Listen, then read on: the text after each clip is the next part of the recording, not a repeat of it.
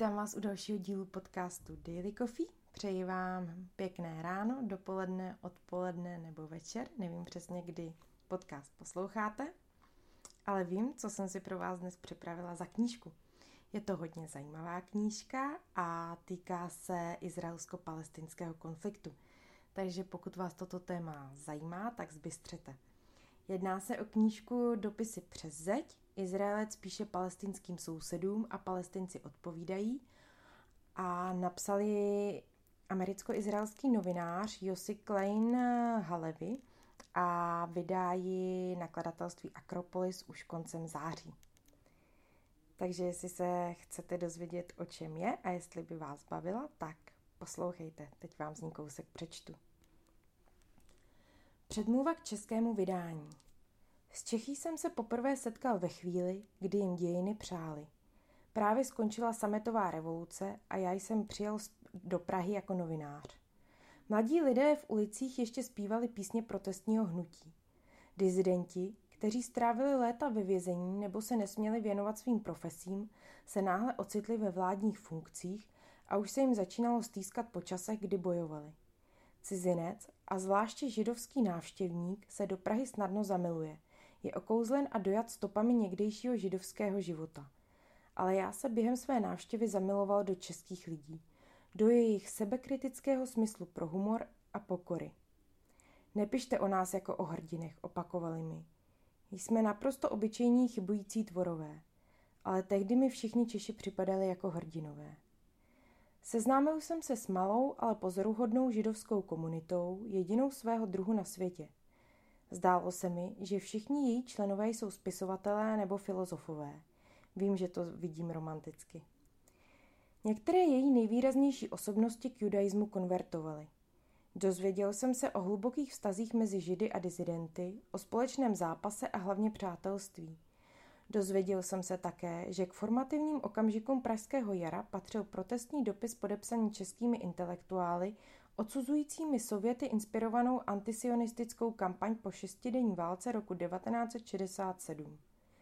Je to jediný příklad, o němž vím, kdy ve východním bloku došlo k organizované opozici vůči sovětskému antisemitismu. Krátce po mé návštěvě Prahy přijel do Jeruzaléma prezident Václav Havel. Nebyla žádná náhoda, že si jako svou první destinaci mimo Evropu zvolil právě Izrael. Vazby mezi českým a izraelským národem se od té doby ještě prohloubily. Česká republika je jedním z nejbližších přátel Izraele a Izraelci si toho vztahu váží. Proto mám z českého překladu této knihy a příležitosti navázat vztah s českými čtenáři obzvláště radost. Knížkou jsem se pokusil oslovit své palestinské sousedy, vysvětlit jim příběh život židovského národa a popsat, proč jsme se vrátili domů. Byla přeložena do arabštiny a zpřístupněna zdarma ke stažení. Vyzval jsem palestinské sousedy, aby mi psali své příběhy. Slíbil jsem, že odpovím na všechny dopisy, jejichž pisatele vede zájem o věc. Měl jsem skromný cíl, nalézt alespoň pár palestinců, s nimiž bych objevil způsob, jak se vzájemnou úctou představit své protikladné verze historie. Palestinci a Izraelci se nikdy neschodnou na tom, co a proč se stalo ve válkách z let 1948 a 1967, nebo která strana v 90. letech zavinila kolaps mírového procesu z Osla. Ale doufal jsem, že vytvoříme model rozhovoru založeného na premise, že tuto zemi sdílejí dva původní národy a oba mají právo na sebeurčení. Snažil jsem se neočekávat mnoho. Konec konců prožíváme období sílícího zoufalství jak mezi palestinci, tak Izraelci. Rázné palestinské odmítnutí Trumpova plánu, který byl vyhlášen počátkem tohoto roku, plánu, jenž sice přiznal palestincům stát, ale menší, než se dříve počítalo, a se zachováním všech židovských osad jen potvrdilo, že jakákoliv dohoda je v nedohlednu. Mnozí palestinci, kteří mi napsali, mluvili o Izraeli s nenávistí. Popřeli historičnost našeho vztahu k této zemi i historičnost holokaustu. Ale jiní mi za mou snahu o navázání kontaktu vyjádřili vděčnost. Jednoho dne ke mně do jeruzalémské kanceláře přišel palestinský mladík, kterému budu říkat Ali. Ali řekl, že si mou knihu přečetl arabsky i anglicky a že arabský překlad je velice chabý a chybí mu literární kvalita – Podal mi několik stránek v arabštině a pravil. Tohle je můj překlad. Pokud vám bude připadat dobrý, velice rád tu knihu znovu přeložím. Ukázal jsem jeho překlad několika arabským rodilým mluvčím a protože jejich reakce byla nadšená, práci jsem mu zadal. Alího překlad se nyní nachází na webové stránce knihy www.letterstomyneighbor.com.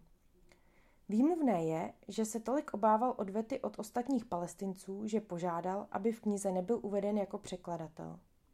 Ali se teď stará o to, aby se kniha zviditelnila na arabských sociálních sítích.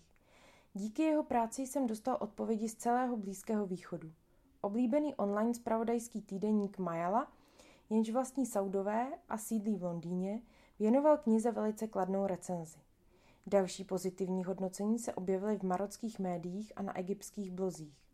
Jeden saudský šajch, který si jako mnoho dalších respondentů přeje zůstat v anonymitě, napsal, že netušil, že židé jsou potomky hebrejců. Uvědomil si, že Izrael má v oblasti prastaré kořeny a tak je samozřejmě legitimní součástí Blízkého východu. Syrská uprchlice Raván mi napsala, že byla vychovávána v nenávisti k Izraeli a že jí má kniha pomohla pochopit židovské pouto k této zemi. Co stojí za těmito kladnými ohlasy? Částečně strach z roztahovačného šítského Iránu, který vedl k bezprecedentnímu strategickému spojenectví mezi Izraelem a Saudskou Arábií a dalšími sunnickými státy. Existuje ale i hlubší důvod. V oblasti sílí hlasy, které říkají, že to, jak je arabský svět posedlý Izraelem, vytváří jedovatou kulturu nenávisti a paranoje, která přispěla k sebedestrukci jeho, jeho společností od Sýrie po Líbii. Loni v listopadu se v Londýně sešlo přes 30 předních osobností z celého arabského světa. Mezi nimi poslanec egyptského parlamentu, bývalý kuvajský ministr, novináři z Tuniska a ze států Perského zálivu a šítský duchovní z Libanonu aby založili arabský výbor pro regionální integraci a vyzvali, aby se skončilo s protiizraelským bojkotem. Poprvé v historii arabsko-izraelského konfliktu vyzývá nějaké čistě panarabské hrutí k normalizaci vztahů s Izraelem. Mnoho let jsem jako většina Izraelců byl k možnosti míru skeptický. Traumatický zážitek druhé intifády, čtyři roky trvající vlny sebevražedných bombových útoků, která vypukla roku 2000 poté, co Izrael souhlasím s řešením v podobě dvou států, mě přesvědčil, že palestinské národní hnutí a arabský svět obecně se ještě nesmířili s izraelským právem na existenci. Ale změny, které v oblasti nastaly, spolu s mými nedávnými zkušenostmi tento skepticismus nahlodávají. Nemyslím si však, že by mír mohl nastat v blízké budoucnosti. Spíše, se ocitneme na bitevním poli proti Hamásu či Hezbaláhu nebo dokonce Iránu, než u jednacího stolu. A palestinský veřejný diskurs jakékoliv uznání izraelské legitimity odmítá. Podle nedávného průzkumu, který provedlo Palestinské centrum pro politiku a průzkum veřejného mínění, podporují dvě třetiny palestinců ozbrojený boj proti Izraeli a jen 39% souhlasí s dvoustátním řešením. Ale přesto si poprvé po dlouhých letech dovoluji opatrně doufat. Tato kniha je proto knihou o možnostech. Po sto letech konfliktu je na čase, aby to arabové a židé zkusili jinak. Jsem jen spisovatel, nikoli politik, nedokážu nastolit mír, ale dělám to, co by spisovatelé měli dělat. Vytvářím nové podoby jazyka, jež umožní odlišnou debatu. Věřím, že knížka by mohla oslovit české čtenáře, které zajímá arabsko-izraelský konflikt a úsilí jej řešit. Ve světě, v němž sílí zoufalství a polarizace, Svou knihu předkládám jako skromný příspěvek dialogu a naději. Josi Klein Halevi, červen 2020, Jeruzalém. Dopis 1. Zeď mezi námi. Milí sousede, oslovuji vás sousede, protože nezna, neznám vaše jméno ani o vás nevím nic bližšího. Vzhledem k podmínkám je slovo soused možná příliš obyčejné na to, aby vystihlo vztah mezi námi – Navzájem si pronikáme do spánku, narušujeme si pocit domova. Jeden pro druhého jsme živoucím stělesněním těch nejhorších nočních můr historie. Takhle vypadají sousedé? Jenže nevím, jak jinak vás oslovit. Kdysi jsem věřil, že se skutečně setkáme. A píši vám s nadějí, že bychom se snad ještě setkat mohli. Představuji si vás ve vašem domě někde vedle, na vedlejším kopci, jenž začíná hned za mou terasou. Neznáme se, ale naše životy jsou propojeny. A proto, sousede. Bydlíme na opačných stranách betonové zdi, jež přetíná krajinu, kterou sdílíme. Já žiji ve čtvrti zvané francouzský vrch, Frenžil, ve východním Jeruzalémě, v bytě, jen se nachází v poslední řadě domů, které z vašeho pohledu vypadají jako stupňovité konstrukce zabudované do úbočí. Ze svého bytu jen stěží rozeznám kontrolní stanoviště, který musíte, máte-li vůbec potřebné povolení, procházet, když chcete vstoupit do Jeruzaléma. Ale vše prostupující přítomnost checkpointu vnímám. Když se časně ráno modlím a medituji, občas mi rutinu přeruší protahované troubení otrávených řidičů, kteří stojí v koloně před stanovištěm. Možná jste v téhle zoufalé koloně také uvízl. Někdy vidím kouř, který stoupá nad vaším kopcem. Už dlouho vím, že černý kouř může, může pocházet ze zapálených pneumatik, k nímž patří mládež, která hází kameny po vojácích. Někdy bývá kouř bílý, to když vojáci použijí slzný plyn. Jak dokážete, pokud to vůbec lze, zachovávat nějakou míru normálního života? Jako palestinci jsou vám odepřena občanská práva, která já jako Izraelec mám. Setrvalá nerovnost mezi vaším vrchem a mým ve mně jako v Židovi a Izraelci provokuje mé nejhlubší sebeuvědomění a morální závazky. K důvodům, proč podporuji vznik dvou států, patří, aby tato nerovnost skončila. Brzy se rozední. Jsem ve své pracovně, před sebou vidím váš kopec. Ozývá se volání muezína, je tiché, jako by se zdráhal rušit noc. Zaholuji se do bílého modlitebního šálu a sedám si se skříženýma nohama na meditační polštář. Dotýkám se čelem podlahy, jako bych přitakával na volání k modlitbě přicházející od naproti. Doufám, že ve svém nejniternějším rozhovoru s Bohem současně mluvím s vámi. Za zdí vychází nad pouští bledé slunce. Ovazuji si paži černými řemínky tefilin. Na předloktí si směrem k srdci připevňuji malou černou krabičku, další si dávám na čelo. Srdce a mysli jsou ve zbožnosti propojeny. V krabičkách se nacházejí biblické verše, včetně základní židovské modlitby prohlašující jedin, jedinost Boží. Slyš Izraeli, hospodin je náš Bůh, hospodin je jeden. Nebo jak stojí v Koránu, on Bůh je jedinečný, Bůh sám o sobě věčný. Z okna se ve vzdáleném cípu píščetě zbarveného prostoru zřetelně rýsuje zvláštní modrý proužek. Mrtvé moře.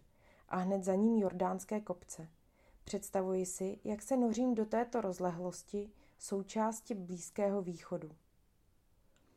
Ale, ze, ale zeď mě vrací do skutečnosti, do omezení, které začíná hned za mou terasou.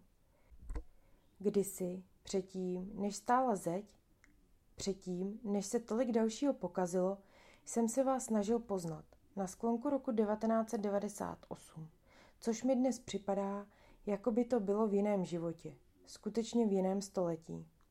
Jsem se vydal na pojď po islámu a křesťanství, po vírách svých sousedů ve svaté zemi. Jako zbožný žid jsem se nesnažil ani tak pochopit vaši teologii, jako zažít něco z vašeho náboženského života. Chtěl jsem se dozvědět, jak se modlíte, jak se v nejsoukromnějších chvílích setkáváte s Bohem. Chtěl jsem zjistit, zda by židé a muslimové mohli sdílet cosi z boží přítomnosti – být společně s božními lidmi právě na tomto místě, kde je hospodinovo jméno často vzýváno proto, aby ospravedlnilo něco hrůzného. Chtěl jsem se naučit cítit se přirozeně v mešitě, vidět v islámu nejen hrozbu, ale také duchovní možnost. Naslouchat volání muezína přesně tak, jak je zamýšleno, jako výzvu k probuzení. V judaismu existuje hřích, který nelze očinit ani půstem o Jom Kippur znesvěcení božího jména. Takto se může provinit jen zbožný člověk, jenž zneužívá hospodinovo jméno nebo jedná jeho jménem nespravedlivě. Domnívám se, že mezináboženské setkání jméno boží posvěcuje. Komunikace s věřícími odlišných vyznání podporuje náboženskou pokoru a poznání.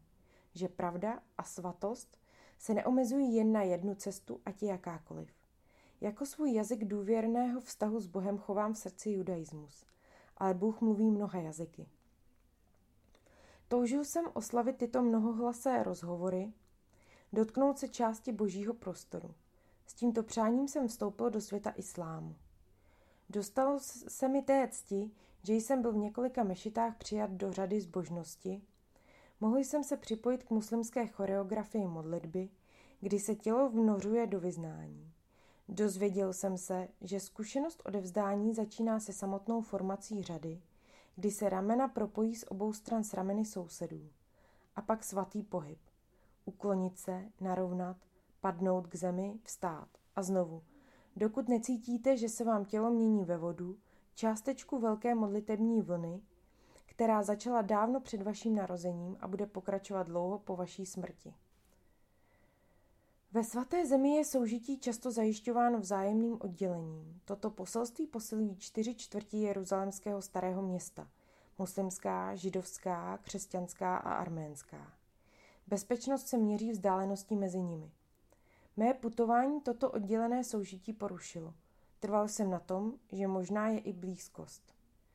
Během zkoumání islámu mě přátelé pozvali do An-Nusajrátu, uprchlického tábora v Gaze. Roku 1990 jsem tam sloužil jako voják a hlídkoval v tamnějších úzkých uličkách. Mládež, která házela rozbité lahve a sochory, skandovala.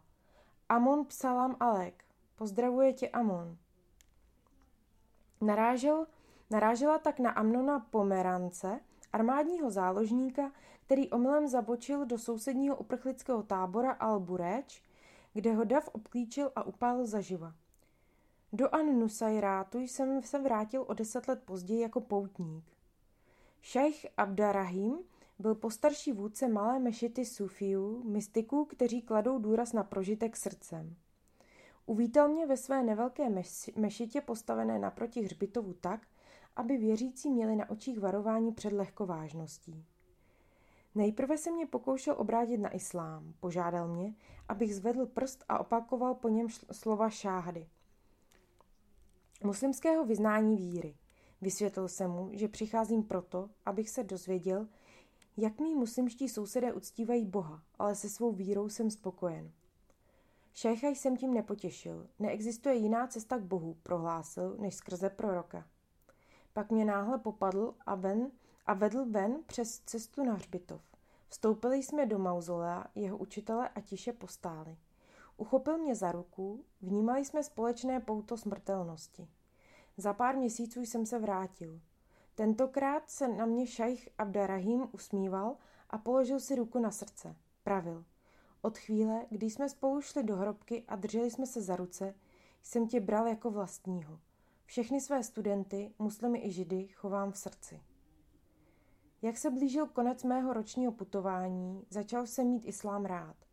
Vážil jsem si jeho nebojácného srdce především tváří v tvář smrti. Lidé na západě se často snaží vyhýbat doteku vlastní smrtelnosti. Muslimové jsou jiní. Dozvěděl jsem se, že islám má zvláštní schopnost vštípit svým věřícím od těch nejprostších až po ty nejkultivovanější upřímné vědomí vlastní pomíjivosti.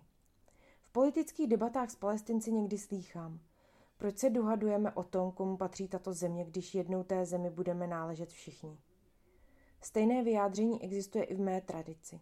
Odvaha přijmout pomíjivost by mohla na pomoci tomu, aby mezi našimi národy vznikl náboženský jazyk míru jako základ politické flexibility a rezignace na absolutistické nároky. Proč vám to sousede všechno vykládám?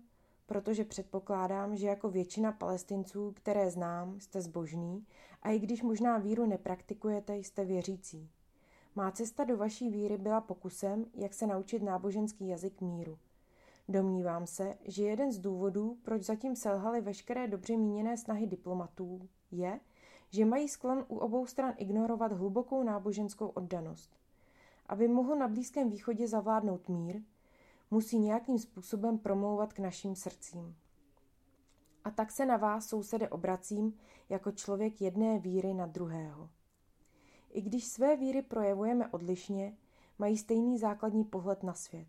A sice, že neviditelné je v podstatě skutečnější než materiální a že tento svět nevznikl náhodně, ale je jakýkoliv skrytým, jakkoliv skrytým, vyjádřením úmyslného stvoření.